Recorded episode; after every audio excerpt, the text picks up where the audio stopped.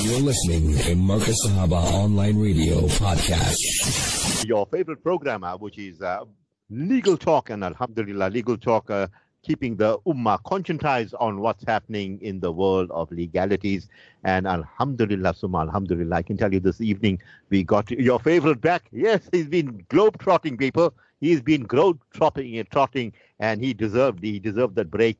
And I'll we'll reveal to you where our senior attorney uh, Mahmood Mia has been to. So Alhamdulillah. Let me welcome a pious and sagacious Ummah together with our astute attorney with a hearty Assalamu alaikum wa rahmatullahi wa barakatuh.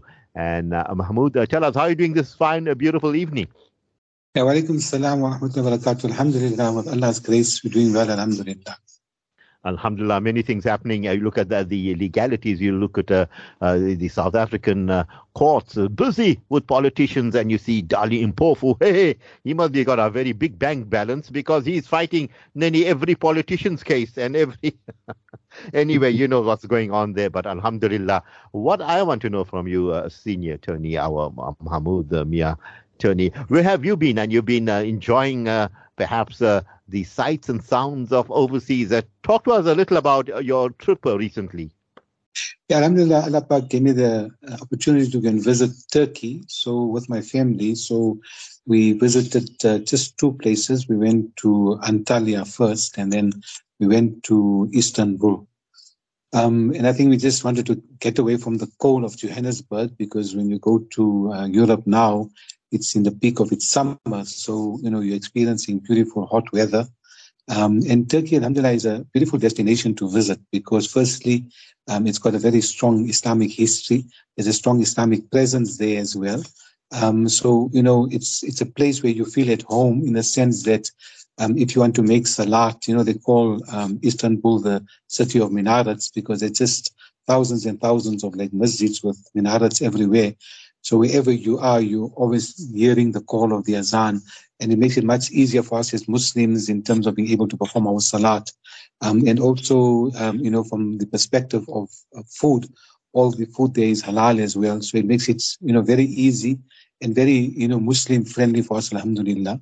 Um, so, you know, when you go there and you visit the museums and all of that, and you see the, the you know, the strong um, Islamic history, and it just makes us sort of find that you know how fortunate those people were because when we go back to the time of the Ottoman Empire and you go to a place like uh, the Topkapi Museum and you see that at the time when Muslims were in the total obedience of Allah, Allah Ta'ala gave them control over large parts of the world. Um, and if you look at just from the material perspective, you see all the jewels and all the things that they were using from a material point of view, that it was at its peak. You know, they were so, you know, as Muslims, when we go to these countries, we look back at our history and say there was a time when the world was bowing down to us. Um, and Allah put the world at the feet of Muslims because of their obedience. The world came into into the total control of the you know of the Muslims. So I think that was something which makes us hope that we can go back, you know, and, and, inshallah enjoy those days again we can come into the obedience of Allah so Allah can put us in control of the world again. And then also Turkey is very rich with many Sahaba Ikram who are buried there. Um, and then one is that um, um, um, Ayyub Ansari, he's buried there. And Allah, they've created a nice little, uh, like a little tomb for him. And there's a masjid next to him. And sometimes when you go to the various different masjids, when you go to his masjid, or the one that's buried close, uh, next to where he's buried, then you can see the difference. I think that just his presence there, although he's, he's buried there, but that masjid has got a kind of a, you know, it's more abadi, it's more, it's more buzzing, it's more full than, than other masjids. So I think it, it shows us as well that, um, you know, uh, people who do good on this earth, um, that even after they leave, uh, you know, the influence can still be felt. Remember now, he was a person with whom our Prophet ﷺ stayed when he came to Medina and how much khidmat he made for him. And then we are told that at the age of 90, when the Muslims were, were battling for Constantinople, um, he in fact went for that battle even at that age. And then he passed away. Um, and that's where he's buried now. So these are all like beautiful stories for us and beautiful lessons for us that, um, you know, our, our deen is so great and we just have to try and gain back that same glory days and inshallah uh, then you know i think allah Pak will be pleased with us also inshallah I tell you, Mahmood, you're a motivator. Did anyone tell you, you know what, Mahmood? You're a motivator. You make a terrific storyteller. But you know, no, as, as, as an alim, you would have been brilliant. I would come to every Jummah that you'll talk at. hey, you know what? I'll tell you who's talking there, people. It's our own. Uh, I would have said Maulana Mahmood Mia is talking. I'm going to that masjid because you know the reality is uh, that when they obeyed the laws of Allah Subhanahu wa Taala, you know the Quran ayat is wa wa Rasul, obeying Allah and obeying His Messenger. And you notice that Turkey ruled the world, and they had uh, Mahmood. They had the biggest cannon on the on on earth. Yeah, you know what they did militarily. They struck fear into the hearts of the enemies. You know the the, the Quran states. Um, you know, uh, you, you, what you should do. Uh, strike fear into the hearts of your enemies. Uh, arm yourself to the teeth. That is the word. And but with taqwa of doing the right things and doing it not for your pleasures or to you want to be a ruler and all that. You're doing it purely to spread the deen and do it for the pleasure of Allah subhanahu wa ta'ala.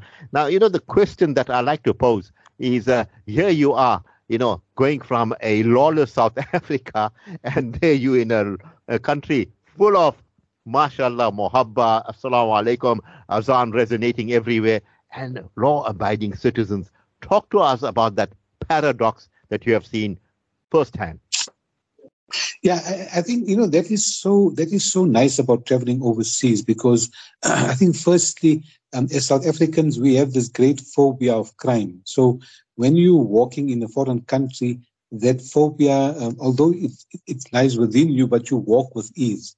So whether you're walking um, during the day or even late at night, um, you don't feel threatened in any way. and I think that is, you know, one of the biggest uh, uh, pluses that a person feels when you're traveling overseas. I think one is that lack of fear, you know, because so there you see people walk around freely. People in terms of the restaurants and the street cafes are open till the wee hours of the morning. People having coffee on the sidewalks.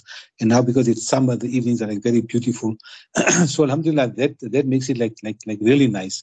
And in terms of, uh, you know, people obeying the law, you see, I mean, obviously where uh, you don't find people just doing whatever they want to do. I mean, everybody abides by. it. So when you're going onto a tram, people wait their turn. Uh, when you, you know, uh, when you have to do something and there's, there's a queue of people, you obviously wait your, your turn. So I think that makes it like, like, like very, very nice compared to here where everybody is just wanting to just rush and rush and rush and there's no consideration for the like next person. So I think that was very nice. Although it was like very busy with many people from very different countries, but Alhamdulillah, I think it all worked out like it was really nice and very inspiring to be in that kind of an environment, you know. And I think the other nice thing that I should have mentioned was just the the um, Hagia Sophia, you know, that was the museum. So when it was built, it was built by the Christians, and it was at the time one of the biggest uh, cathedrals that was built. And then when the Muslims um, took over, um, then it, was converted to a masjid, but then later on Turkey at the time of the Ataturk, that was then converted to a kind of a museum, and it remained so for a very, very long time until recently President Erdogan converted it back into a masjid. So making namaz in that masjid is like a stupendous feeling because the building is so rich in character. I mean, you can't believe that it was built like centuries ago, but the structure is so like awe-inspiring. And now, since they converted to a masjid, they've got like beautiful carpets with lighting. So it's like really, really nice. And we actually were there for Eid time and we made Eid, uh, Eid Salat there.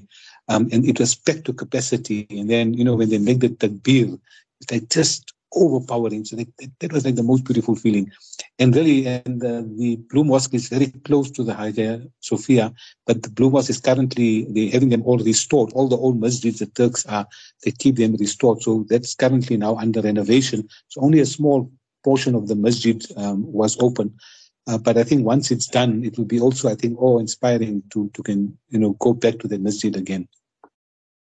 You know, uh, Mahmood, Jazakallah khair for really sharing that with us. And uh, you're bringing Turkey alive. Hey, I tell you, people, that's why you are very fortunate you're listening to this evening's program. Mahmood, another point is, as you sp- spoke about the renovations of uh, or the um, uh, the massages taking place in Turkey. But you know, uh, I'm thinking on another dimension where you find that in the UK, you know, in, in Britain, uh, recently uh, Muslim, Muslim Muslims have bought out a lot of old churches and uh, they renovated them into masajids.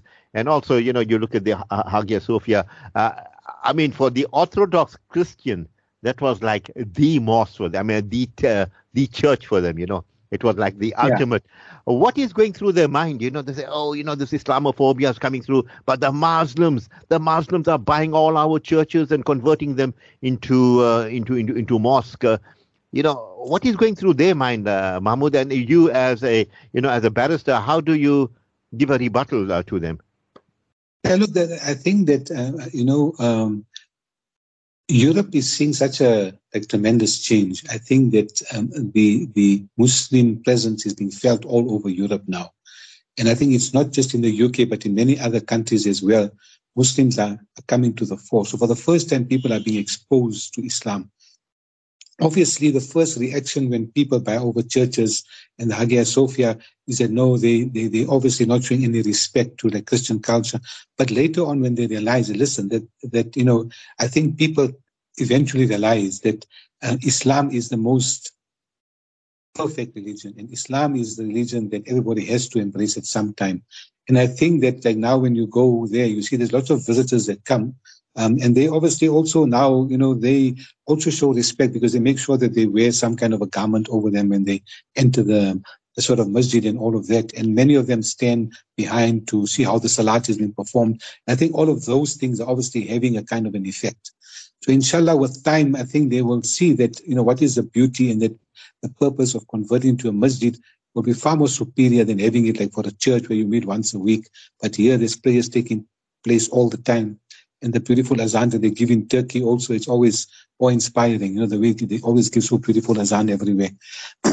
so, alhamdulillah, so, you know, this is happening now. And I think that as Muslims, we can say, alhamdulillah, that, you know, we can feel proud that Europe um, is now seeing Islam come alive. And I think many of the non-Muslims are, are scared. And I think that the European powers are also uh, uh scared. Listen, Islam would basically overtake and, be, and, and, Europe would become Muslim eventually.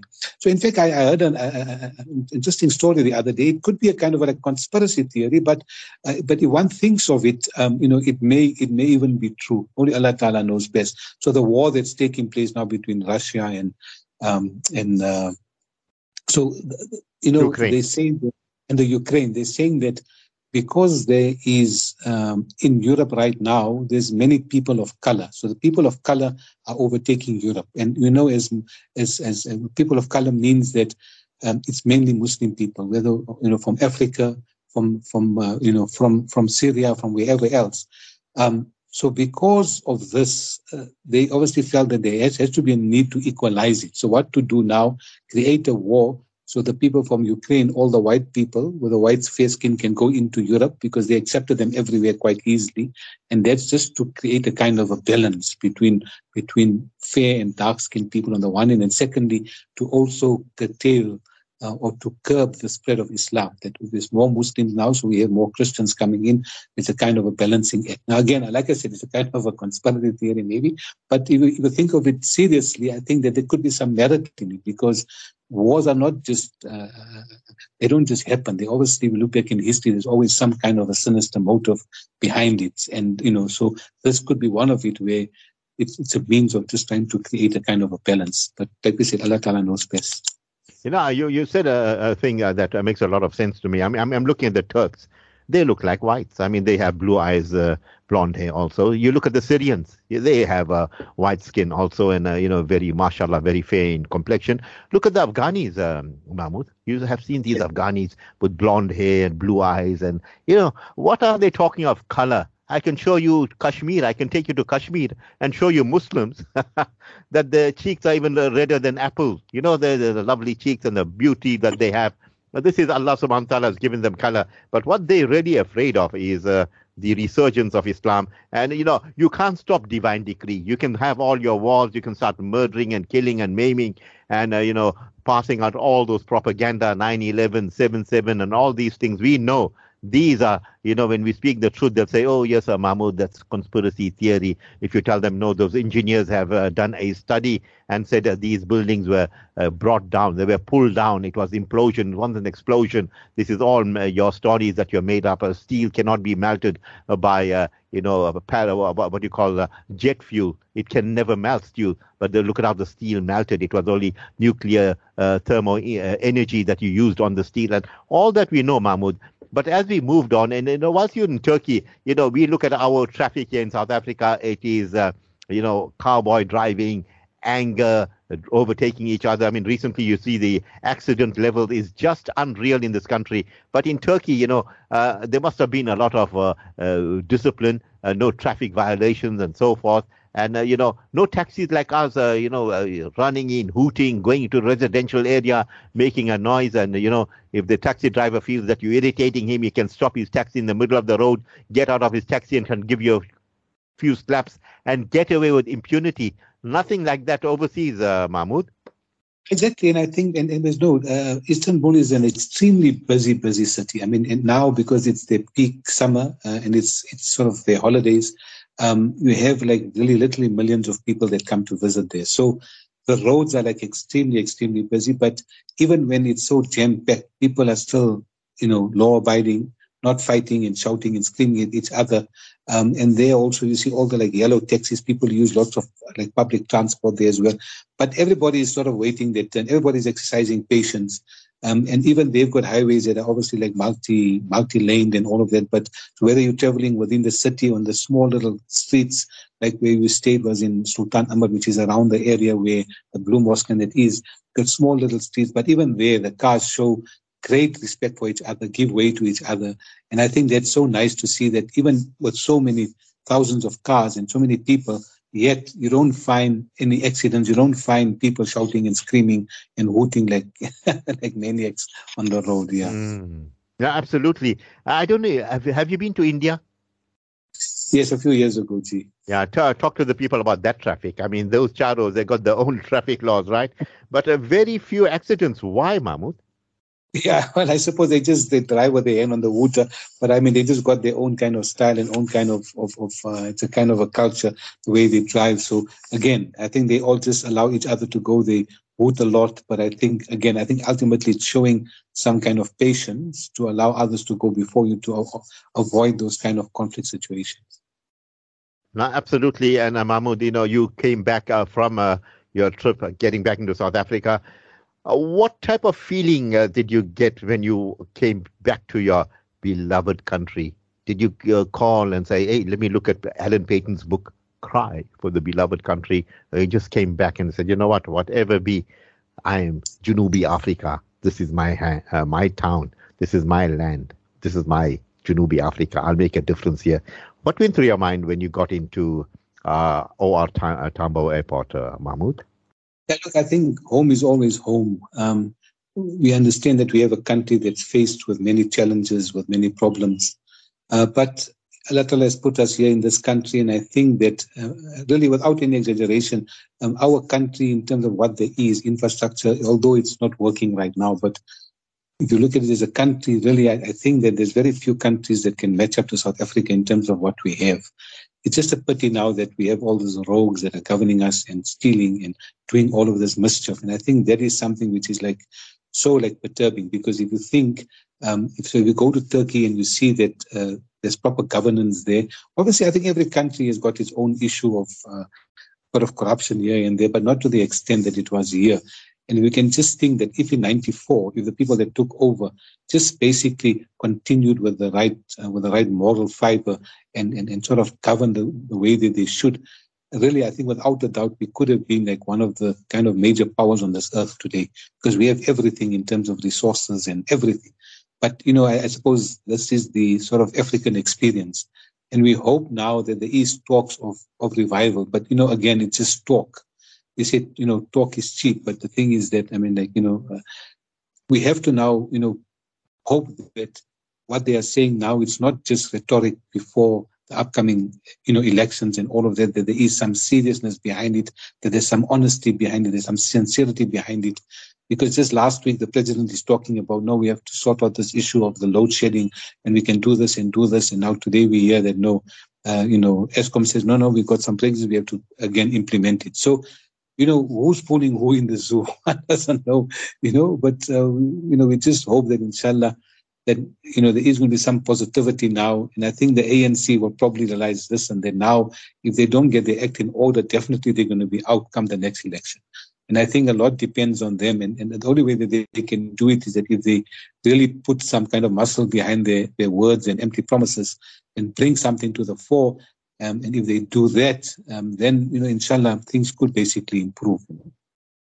You know, you Mahmood, Allah truly blessed you with a very sound uh, you know, a political mind to you. You know, you, you make a powerful analysis there. You know, between you and I, every South African who cares about uh, the future, I mean, we all care about the future of the of, of our country, and it's uh, eventually the people uh, that that need to agree. And you know, we, we do have, but I, you know, uh, between you and I, I think we do have major differences. And uh, the, the, the sad part is the polarization. If you look at the uh, uh, ANC presently has become uh, becoming an ethnic party, ethnic in this sense. It only has one color now you know, the, during the time of Nelson Mandela, you had everyone there. The Charos were there at the forefront, you know, the Kader Asmal, the Dullah Omar, the Jay Naicker, and who and who and who. Uh, you know, Mandela brought everyone in, even brought in a few whites into the, his cabinet.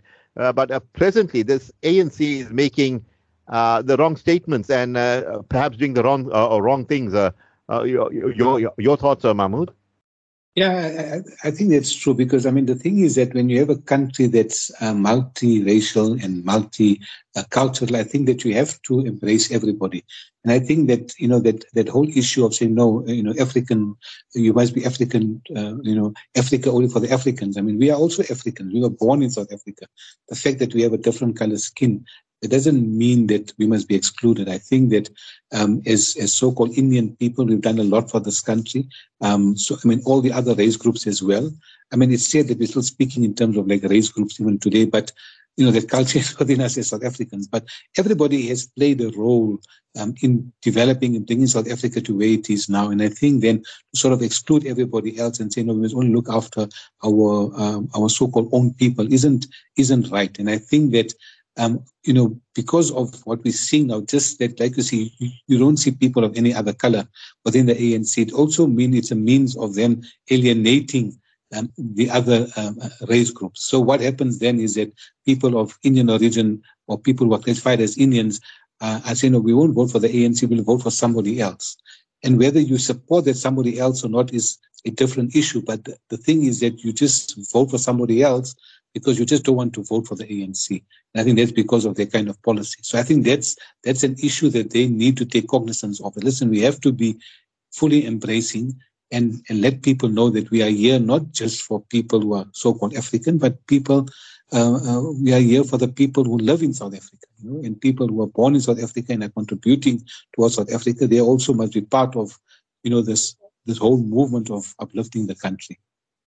You know, Mahmood, always uh, emphasize on this point the NIC and the TIC, the NIC and the TIC, you know, the, the Natal Indian Congress and the Transvaal Indian uh, Congress played such an integral part in, uh, you know, keeping uh, the ANC buoyant. I mean, making their contacts for them in London and, you know, these uh, Yusuf Dadoos and uh, we had the Kachalias and so forth. Really, you know, uh, doing their uh, piece of work for the foundation of the ANC. But very conveniently, that is put under file 13 I think this, you know, we need to keep these issues relevant. Uh, what, what are your thoughts? No, that's true. But you know, the thing is that unfortunately, um, with like many liberation movements, um, as they grow um, and they come into power, they then forget the history where they came, you know, where they came from, and they forget, you know, who contributed towards uh, their ultimate success.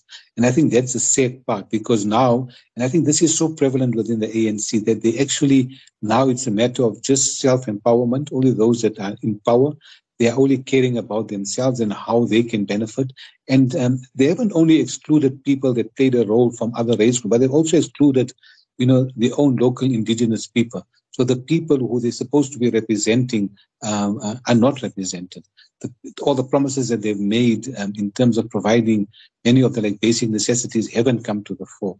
And, and I think that I hope that people can now take a lesson from this because again, because, you know, with come election time, there's so many promises, they do all these handouts and they do all of that and people become duped again.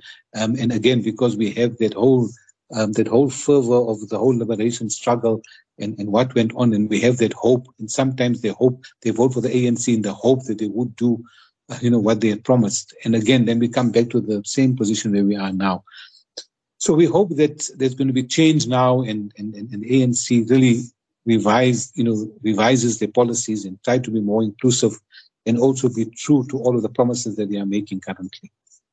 Now, Mahmood, uh, you know, they are, uh, I mean, you, you're really tickling me this, uh, this evening. Allah bless you. You are a tickler. You, you know, you know, there, there, there, there are many people that argue that South Africa is a poor country and uh, they go on to say, so wealth and redistribution will at its best make everyone poor. This is what I hear from uh, certain friends of mine. Therefore, economic growth is essential to grow the cake, they tell me. I don't know why they came out with like term like cake uh, to be redistributed. Or they could even say pizza, but we'll, we'll take it as cake. And uh, to that end, they say the economy must be freed from state control so that the entrepreneurs and uh, businesses are motivated to make uh, good money, invest more, and thereby create jobs to make the country more pos- uh, prosperous. And I always argue with them. I said this country has been captured long ago. It's been captured by the uh, the Oppenheimers, the Ruperts, and the, these big conglomerates. And uh, you know, you're talking about uh, prosperity in this country. If you've got a trade union that you know shoots you down on every move and uh, that have draconian laws on uh, the employer uh, you know, it, it, this, this country cannot uh, prosper because its uh, constitution needs to be revisited because it's giving a lot of, uh, you know, a lot of rights to people that you know use it to scuttle the ship of or the economy of South Africa. Your reaction to that pool of thoughts that I had just now? Yeah, look, the thing is that, you know, um, you know, again, we just, you know, there's there's, there's so much of talk and, and you know about doing this or doing that, and we can do a kind of like redistribution of power or redistribution of wealth and, and all of that. But you know, the, the reality is that the country is so rich, and if you just look at, if you just tally up um, the amounts of, of of money that has been stolen, that will just give you an idea of how much wealth has been usurped by by all of these scoundrels. You know, the thing is that that money could have been used so much more beneficially for the upliftment of people of South Africa. And it's not a matter of doing a redistribution of wealth. It's just a matter that if you use the wealth of the country properly, I mean, we get people who receive pensions, people receive grants, people. So if people are getting a kind of a basic subsistence to, to just to get by, I think people will be content. But because we have such high unemployment and, and, and there's so much of like poverty in the country, it creates, I mean, like issues. So every time something goes wrong, there's an excuse now to go and steal and pilfer. I mean, every time there's some protest. You know, if you live in a democracy, you have a right to protest. But that protest mustn't be violent. It mustn't be crooked. I mean, it must be something that you do because you have a belief that, that this is your right and, and you're fighting for your right. But you know, in, here in Johannesburg yesterday, there was so much of trouble again in Tembisa and all of that. So the problem is that you know the culture of people because of of them not getting and because of people just and the, the culture of the those in power just taking it well. So that filters down right to the person at grassroots. So he's saying, well, if they can take, I'll also take. And they find that there's nothing wrong with it. So if they have a need or they just have a desire and more than a need, they would just go start a riot, take whatever they want, but not realizing that that's only going to be, uh, you know, for the short period of time. It's not going to solve the problem that, you know, uh, that exists on a large scale.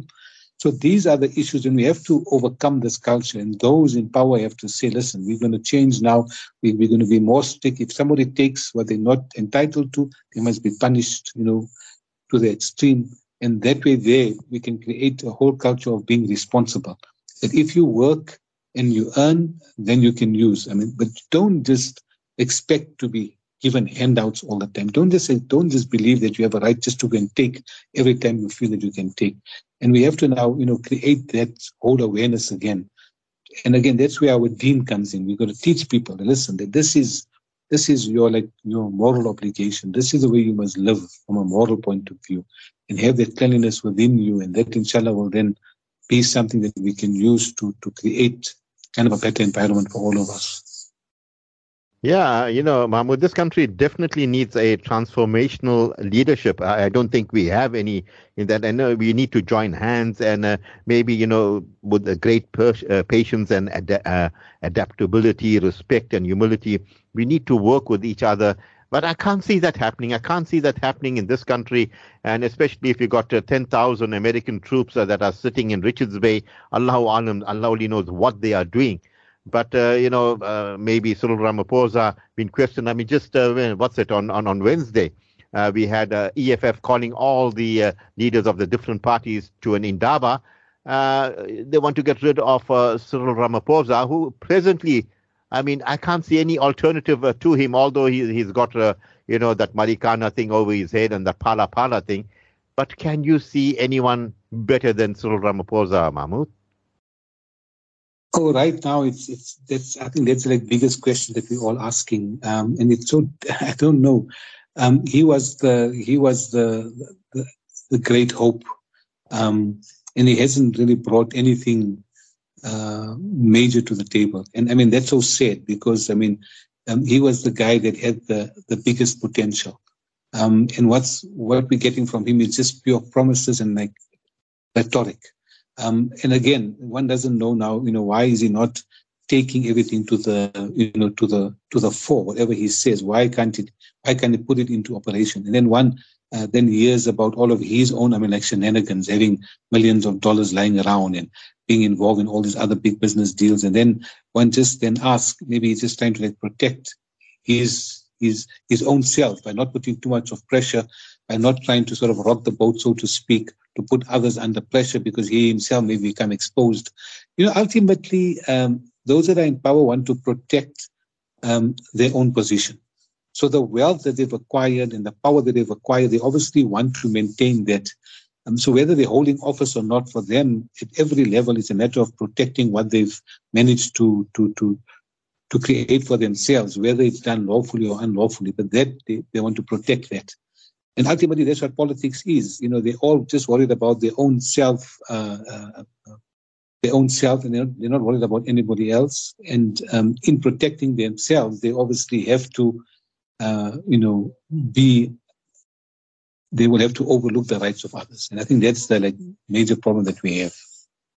Yeah, and the other pro- problem that we have, uh, people talk about the RET, the Radical uh, Economic Transformational Group, and are still uh, dictated and patrolled and controlled by Zumites. And, you know, there we have this uh, Zuma's son, uh, Duduzane, telling the uh, uh, press the other day that, you know what, by 2024, I will be the president of the country. I will be the leader of this country, whether you like it or not. And it seems as if the, uh, you know, uh, okay, you, you, have got two polarized camps. Uh, one is uh, the Ramaphosa's camp uh, that is backed by white monopoly.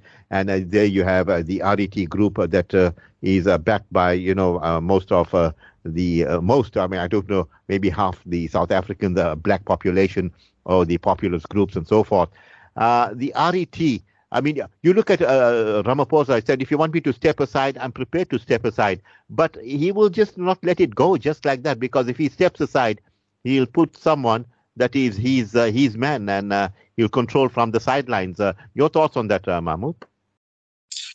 Yeah, you know, again, I mean, this, this, these Kims, um, you know, again, it's, it's not, it's not. If you had two Kims who are battling because each one can uh, can promise that they can do better for the people, then that kind of, of like competition um, we would welcome because we know that both of the people are vying to come into power because they want to serve the people and they want to improve those around them. But when you have like in the in the present situation where the two of them are fighting, they're not fighting because they believe that they can deliver to the people. They're fighting because they want to secure uh, ruling power for themselves. And I think that's the, the like biggest cry that we have. Because what they are doing now is that the fight is not a fight that's going to give us an ultimate benefit. The fight is for one of them to come into power. And if they don't come into power, then they're going to create chaos again. Chaos, why? Because they have not come into power and they can't, and they can't, you know, empower themselves. But, and, and, and chaos that they will create again will be to the detriment of the people. So people just have to be a bit wise and say, look, if the person is making these kind of statements, obviously it means that there is some kind of a movement that they are creating to obviously achieve that particular result. Um, and today in South Africa, with the history of like fecalism and tribalism and all of that, something like that is like very possible that it can happen.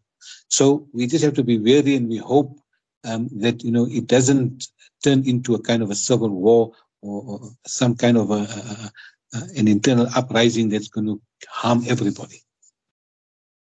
Yeah, Mahmood. Uh, the, moving on uh, to our topic, uh, we'll talk about traffic and getting license and so forth. You know, perhaps uh, one of our moments in life was, uh, you know, getting our driver's license. I know you went for those tests and we got it. Alhamdulillah, Mahmood. Yeah, come and let's retell the Ummah properly how we got it. We got it fair and square, people. Mm-mm. We didn't bribe anyone. Mahmood and I, hey, yeah, Mahmood went first time. Me too. I went first time. But you know what I did, Mahmood? I took out my topi and there was this white inspector. I put my topi on and said, Hey, why are you doing that? I said, No, what it gives me more confidence. He said, If it does so, go ahead. And Alhamdulillah, that white topi, I think it made an impression. But whilst I, you know, we turned back into the driving school, uh, back into the ground, they said, uh, you, have you got samosas? I said, hey, now I'm thrown in. I said, no, give me your address. I'll bring you some samosas. I still remember that Fennis Cowley's place. He gave me his samosas, but I never took the samosas. As long as I got my license, I know I did it fair and square. But the samosas I didn't give him. But you know, talking about getting the driver's license, you know, that was a moment for us.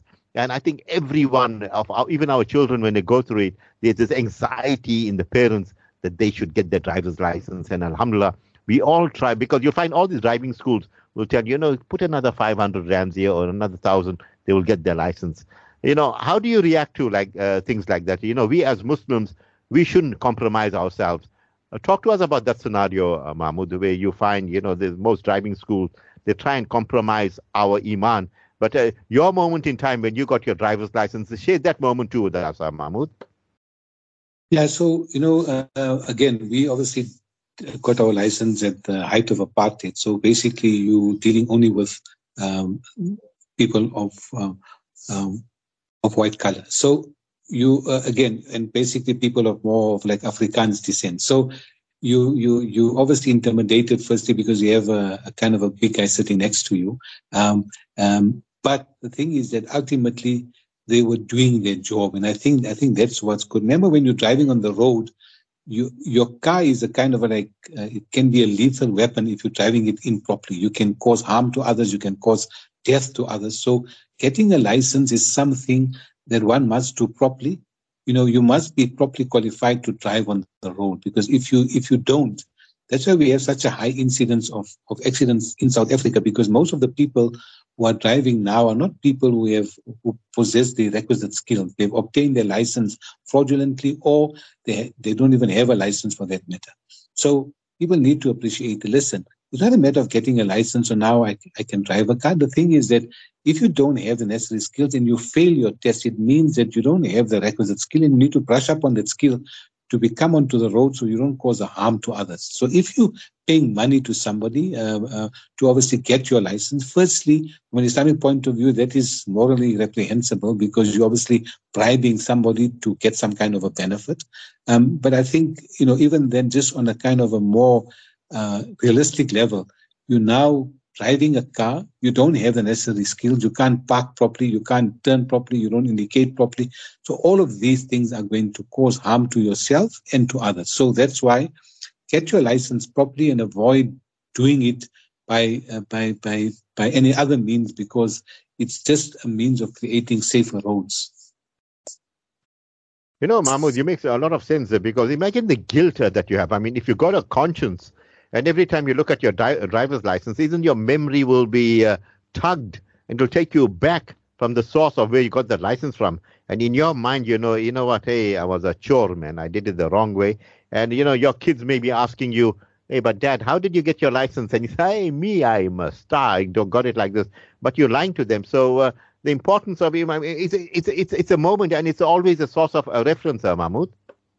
No, exactly. And, and, and, and the thing is, what you need to understand is that um, if you got your license improperly because you don't have the necessary skills, it doesn't necessarily mean that if you are driving on the road that your skills are going to improve. Because if you if you obtained your, your license recklessly by not following the proper protocols, it means that you don't have any desire to be a good driver. The only desire you have is to have a license so I can be on the road. So it still means that until such, uh, so it still means that you're going to, you know, that potential of harm is always going to be behind you. So you must just bear that in mind. So don't believe that the license itself um, is allows you to be on the road. You need to ask yourself consciously, the listen, am I fit to be on the road? Do I have the skills? Am I going to be a danger to others? And if you answer yes to that, then then then then don't go onto the road. Go for proper lessons and, and, and hone your skills properly and know that listen, now I feel confident I can be on the road and I'll be able to drive without being a hindrance or danger to others. Now, Mahmood, even driving, with the way you drive your car, it makes a statement, people. Yeah, you're a cool driver. You know, you indicate and you're smiling and you go to the left. You got the lovely topi. You got a beautiful beard. Imagine you're driving like a hooligan and the person looks, says, hey, you know who that? That is a slamo, man. Check how the slamo is driving. So, Mahmood, I want you to emphasize the point that as a Muslim, and especially when you wear the Sunnah attire, it is so important, it's imperative for us to behave as a refined and a wonderful and a product that is proud to call himself a Muslim and to uh, represent Nabi Muhammad sallallahu alaihi wasallam. I'm leaving it to you, Mahmood. No, absolutely. Um, I was sitting in the program the other day, and uh, they were talking about being Muslim and uh, and claiming to have love for Allah and claiming to have love for the Prophet sallallahu you see, to if you really love the Prophet ﷺ, then you must love every sunnah of his. It's not just a matter of topi and kurta, that's only his outer appearance. But the more important thing is to is to have the heart of Huzur Prophet to be able to think with his mind, how would he have thought? To see with the eyes of Huzur Prophet to utter with the words of Huzur Prophet to let that heart have the feeling and the cry of Huzur Prophet So that is what gives us true love for him. And that is, inshallah, what makes us people of, of stature. Because if you have sunnah in your life, then you have then you have humanity in your life, and then you become a true human being. Because that, that is why he came to this earth to teach us to be good good human beings, you know, to have that good character. So that must be our ultimate objective. And character is, like you say, it's not just a matter of the way we talk or whatever, but it's the way we drive, the way we react to other people, the way we treat our staff, the way we treat our families, the way we do everything that the Prophet did, everything that he said, what he done. That we must try and inculcate that within our lives. Because if we have that, then, then Alhamdulillah, then we can benefit other people and people will be able to take lesson and people will be attracted to us. So these are all the lessons that we have to put into operation. Jazakallah khair for that, uh. And you see, divine decree at hand here is working through you also, giving those lovely nasiha this evening, making the program very valuable. And also, you know, the road accident fund. You know what, Mahmood? You'd be shocked to say that Slamo made so much of money out of the road accident fund and that fellow did this. Anyway, we're not here for a Gibas platter or a Panchat platter. We talk facts here. Talk to me about uh, the abuse of the road accident fund and it's still being abused, uh, Mahmood. A lot of people got rich because of abusing this fund, uh, Mahmood. Yeah, so the road accident fund is a fund that was specially created. So every time a person fills petrol in his car, a certain percentage of their money goes to the fund. And that fund is created to, to compensate people that were um, injured um, in, uh, you know, like, like physically injured in a motor vehicle accident. So unfortunately, what had happened is that the fund wasn't very properly administered and many, many attorneys were obviously putting in claims and people were putting in fraudulent claims um, and so the fund, although it's although it's sort of uh, technically receiving money on a daily basis, the fund actually went insolvent.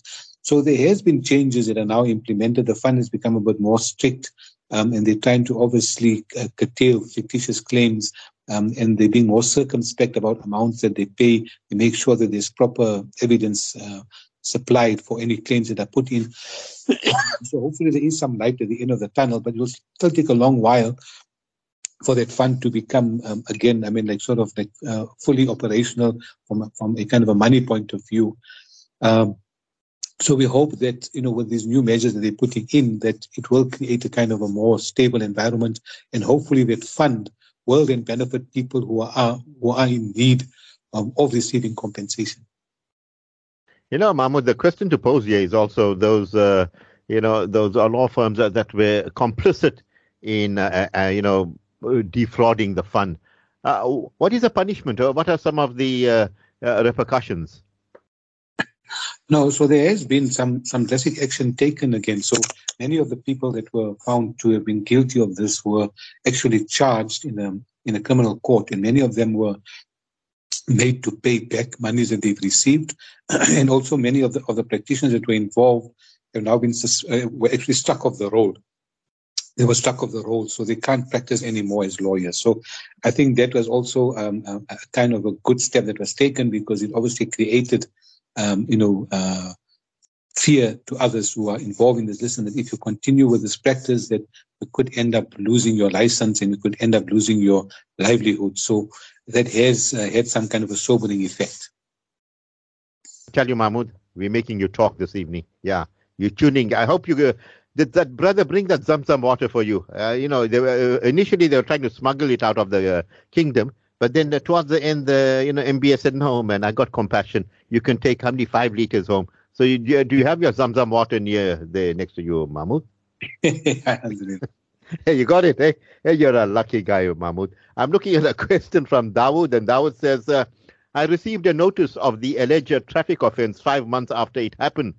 Uh, there was no admission of guilt on the notice, but there was a note stating the amount would be determined by the prosecutor and a summons would follow. What are my rights here, and how do I contest it? Dawood, hey, he's got a problem there, Mahmood. Yeah. So look, the thing is, I mean, uh, you know, um, the fact that it occurred a few months ago, that that isn't something which is going to absolve you of liability. At the end of the day, a crime is a crime, and a transgression of the law is a transgression of the law. So there isn't any kind of uh, there isn't any kind of a period within which they must do something. So it doesn't mean that because you shoot somebody today and no one knows about it, and one year later they find out, so you'll be absolved. No. So similarly, you're driving on the road, there's obviously road uh, uh, regulation that you have to follow. If you're speeding, um, and if the document that you receive is saying now that you need to appear in court, it means that you are driving at an excessively high speed. Uh, because how it works uh, from a legal point of view is that um, depending on how mu- by, by, how much you transgress the speed limit, um, that is the uh, you know there's like different consequences. So if you exceed the speed limit by 10 or 15 kilometers, for example, then you may get a fine of about 250 rand. So it works on a scale going upwards. So the more you, the more you've exceeded the speed limit, the higher the fine that you would get. But if you exceed the speed limit by like about by 40 kilometers per hour or more, then what happens, they say, well, look, now that borders on driving recklessly and negligently. So you must now go to court and explain your conduct to the court, and the court must then fix the amount for the fine because it means that you like that you were really driving at a very very high speed. So in this instance, um, the person would receive a notice to appear before court. The court would obviously lead its evidence as to um, uh, to show by how much he sort of transgressed the speed limit. This is normally done by way of records that they have in terms of the radar that they were using or the uh, um, or the camera that they were using, and the person who monitors that camera or who operates it would come and give evidence.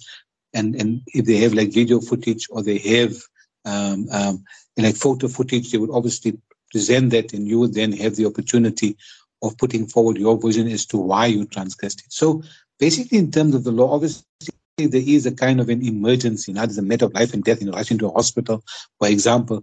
In a, in a case like that, that could be factors which mitigate or take away um, your having um, exceeded the speed limit. But if you were just on a kind of a joyride and just driving recklessly, then obviously, then you have to pay uh, the sort of consequences of your conduct. Uh, Jazakallah for that, uh, Mahmood. Uh, brilliantly answered. Uh, Nazir says if the arresting officer does not pitch up in court, will the traffic ticket be dismissed? Hey, hey, I think a lot of them say, hey, he's coming, he's coming. No, he didn't come. Hey, you're thrown in, bro. Talk to us, Mahmood. Yeah, no, so exactly. So, so when you caught for speeding or any other criminal offense, the state has to lead evidence, um, you know, in respect of your transgression. And this is normally done by a traffic officer in the case of a speeding fine. So if he was the person that was monitoring the, the camera or the laser, whatever he was using, and if it doesn't pitch up to court on the day, uh, it means that there'll be no one to testify uh, about your, your transgression. So in that case, in all likelihood, they would have the case dismissed. But now dismissed means that because the guy is not there and they don't want to create a backlogs on the on the court roll, the matter is struck off the roll. But that doesn't mean that you are found not guilty. It simply means that your case is struck off for like technical reasons. If, however, the person comes to the fore and they want to recharge you again, they can always call you back to court at some future date. Um, so, so, so that is something that can happen. And obviously, if he then comes and he can lead enough evidence to show that there was a transgression, and then obviously, I mean, uh, then there is a possibility that you could be found guilty of the offense, in which event um, a fine will be imposed against you. Now, uh, does a traffic traffic fine mean that you'll get a criminal record, uh, Mahmood? Well, it could uh, again. So you know, f- for your normal transgression, for example, if you if you just slightly over the speed limit and you get a, a kind of a camera ticket and you pay, that is not um, a criminal fine. But if you're driving at an extremely high speed and you go to court um, and you plead guilty, that will result in you having a criminal record against your name. Oh, Jazakallah for clearing that up. I, I see this Yunus is quite sharp here. Says, Assalamu alaikum. What's a, a legitimate a legitimate reason for speeding? Hey, so you can, Mahmood, give him some tips. No, so I mean, like generally speaking, the thing is that I mean, when you have rules of the road and you have speed limits that are fixed, it's done. It, it, you know, it's not just a kind of a warm and fancy thing that a person puts up a board. You can drive 100 year, 60 year, 80 year. They obviously look at the environment in which you are driving, and they they see that listen, you know, these things are done by by by uh, scientific methodologies to say, okay, we're driving on an open road from Joburg to Durban, for example. You're having these two lanes of traffic it's all in, in, in, one direction. There's a barrier in between. So to drive at 120 won't be um, a kind of a danger. But obviously, when you're driving through a town, for example, you can't drive at 120 because you have pedestrians, you have people on motorbikes, you have people on bicycles, young children crossing the road. So all of these uh, limitations are put in the interest of the public. It's not something which we, sh- we should feel, you know, uh, hard up about. It's something that is in our own interest. So in terms of abiding by it, generally speaking, in terms of the of the rules of the road, you, you, you need to abide by the amount of, I mean, by the by the limits imposed in terms of speeding. If you do exceed it, if there's a kind of an emergency, and you now, like I said, to use the example of rushing somebody to the hospital or whatever, so in those kind of circumstances, there may be some condemnation of you exceeding the speed limit. But in doing that as well, you must not be a danger to others. If you're driving through a small town at 150 kilometers per hour, obviously that's good. Whether you have a patient that's having a heart attack or whatever, the point is that if you drive like that in a kind of a closed up area, you're likely to cause others harm as well. So even if you want, if, if you have an, a basis for, for, for, for, for, for exceeding the speed limit, do it with caution, not just reckless. Well, Mahmood, you know why we missed you, eh? I hope you missed us as, as much as we missed you because you really add value to the show, Mahmood. And uh, your parting words uh, this evening? Inshallah, we pray that Allah Ta'ala makes things easy for us. Um, we firstly hope that this this winter comes to an end because Johannesburg is very cold. So we're hoping to get uh, some kind of a warmer weather coming along, inshallah. But I think, uh, you know, just we hope that Allah Ta'ala gives us the tawfiq and hidayat to become good Muslims um, and to come into the total obedience of Allah subhanahu wa ta'ala and to come into the total following of Huzur Pak because only in that is a total and absolute success. And really for us, if we just accept that and if we lead our life in fulfillment of that, then inshallah, we can only have success in this world, cover in akhirat. And ultimately, that's what we aim for, to meet Allah in a state that is pleased with us. I mean, uh, Summa, I mean, uh, Mahmood, Allah bless you now and forever. You have a blessed evening ahead. Assalamu alaikum wa rahmatullahi wa barakatuh. Wa alaikum assalam wa rahmatullahi Yes, uh, people, uh, don't go anywhere. We'll go for a break, and after that, I will be with Wasail al Alam Sadika, Truthful News.